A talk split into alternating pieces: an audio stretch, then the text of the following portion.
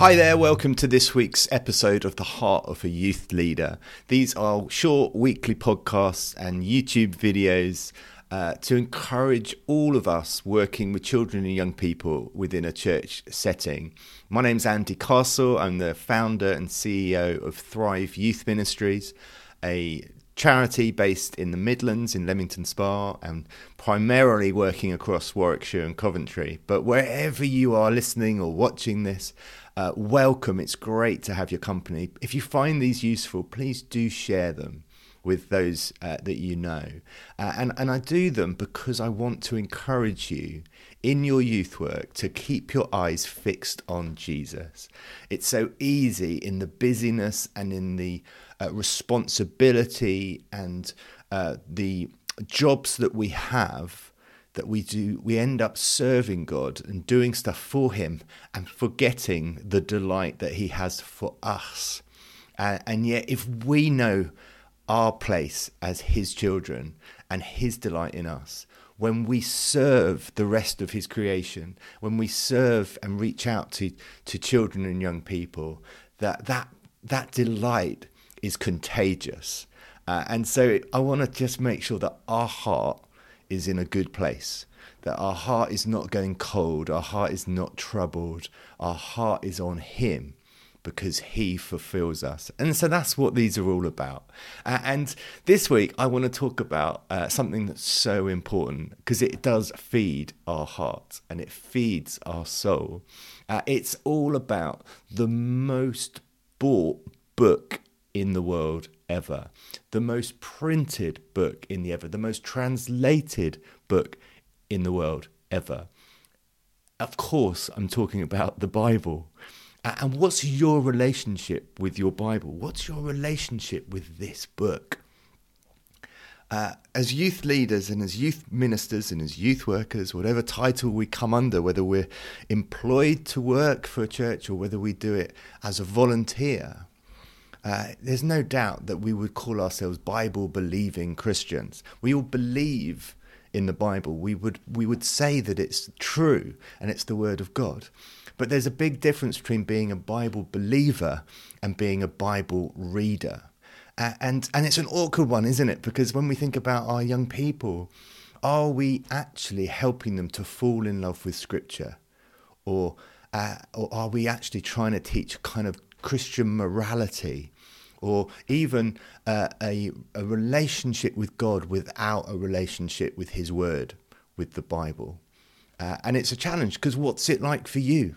Where are you in your walk with your Bible? Have you got a well thumbed Bible? Have you got a Bible that is highlighted and coloured? Or a friend of mine draws on their, her Bible and just does like uh, pencil colourings of, of pictures to depict what she's reading.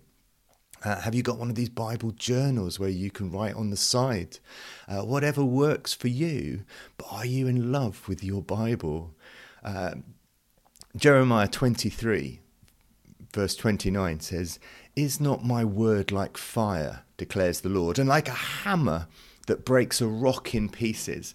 The word of God, the Bible, is like a hammer that breaks a rock in pieces. So, no matter how hard the situation, no matter how cold the situation, no matter how difficult and uh, how impossible it feels, the Word of God is like a hammer that will just break it up, that will destroy any kind of difficulty or barriers to allowing God's Word to take root and to flourish and to thrive. Uh, it's like fire. It purifies, it transforms, it m- makes everything malleable. Uh, and yet we, we, we are so quick to ignore it. We all know we should read it, but how many of us do read it? What's your, what's your relationship with, like with your Bible? Uh, a former colleague of mine gave a really helpful illustration once uh, when she said that the problem too many Christians have is we treat our Bible like we treat every other book that we have.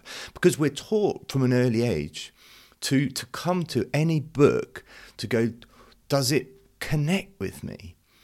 Do I, do I agree with what's written? So when we read our fictional stories, we're going, do I connect with these characters? Do I like it? And if I don't, just don't bother finishing it. Leave it. Life's too short. Don't read the story that you're not really enjoying, which is fine. And then when it comes to our non fiction books, we read it with the, the, the idea of does this make sense to me? Do I agree with what the author is saying? And it's like we're holding the book in the reading position and we're going, well, do I agree with what this says? Uh, and it's like I am above my book because I'm looking down on my book. And it's like, well, I'm the judge to decide whether what this book is saying is true or helpful or relevant to me. And that makes sense when we're reading what other people have written. But what we need to do is remember that the Bible is above us. We live under the Bible, not ourselves living over the Bible. The Bible is unique because it's it's the Word of God, inspired. Uh, you know, human writers inspired by the Holy Spirit to give us uh, the Word of God, and therefore we need to go come to it with a different attitude that we come to any other book. We don't come to the Bible going, well, well do I agree with this? Uh, does it make sense to me? Does it, does it, is it relevant to my life? We have to come to the Bible going, this is the Word of God. This is true. So, how do I live my life within it? How do I live my life under it? When I don't get it, how am I going to try and work out, well, what was the writer trying to say? What is God trying to say through it? It's amazing how many times you read scripture, isn't it? And it's, you know, thousands of years old, some of it, and you're like, and yet it really makes a difference today in my life and how God speaks through it. It's His living word, not His dead word, not His word from the past. It's how He primarily speaks to us today. There's lots of ways, but it's, uh, it's so important that we, we really do uh, learn to, to, to be nourished by scripture every day. I, when I was a young adult, quite a while ago now, I remember going to a festival one summer, and uh, the speaker at one of the sessions, a massive crowd outside, uh, and he said, "Oh, put your hand up if you've never read the Bible from cover to cover." and and you know loads of hands went up as if to say you know of course you know as a young adult who's read the whole bible? And there was kind of a little bit of a you know yeah uh, almost like what as if anyone's read the whole bible kind of thing. And then he went oh, keep your hand up if you want to hear from god. And of course everyone keeps their hand up. And he goes well why haven't you read what he's said and and from that moment that really hit home to me if i want to be someone who hears from god First of all, I've got to hear what God has already said. Why, why would I think that God would want to talk to me if I can't even be bothered to read what He's already said? Uh, and so we need to to get a wonderful relationship with Scripture so that we can pass that wonderful relationship on to our young people.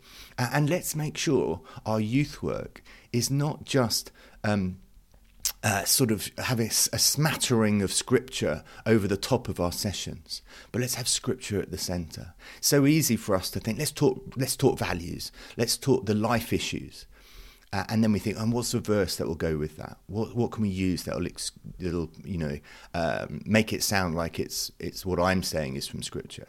We need to do it the other way around. We need to help young people learn how they go to the Bible for answers, how they can wrestle with Scripture when they don't agree with it, how they can wrestle with each other when they find out they don't know, you know, my opinion's different to your opinion on Scripture. How do we work out what God is? And remembering that God is bigger than us, not us bigger than God. So it's totally okay and understandable that we're not always going to have exactly the same opinion because people weren't made in my image, people were made in God's image. So today, let's get back to reading our Bibles. Make sure you nourish it every day. Make it as, as important as your breakfast or your lunch. Uh, make it make it you know something that is is just a, a commitment that is unbreakable. Whether you just read a verse and meditate on it and let it just completely go around your mind uh, for the day, or whether you get a bit more space and you can read a bit more. There's so much I could say, but this week, make sure you're a Bible reader, not just a Bible believer. Go for it.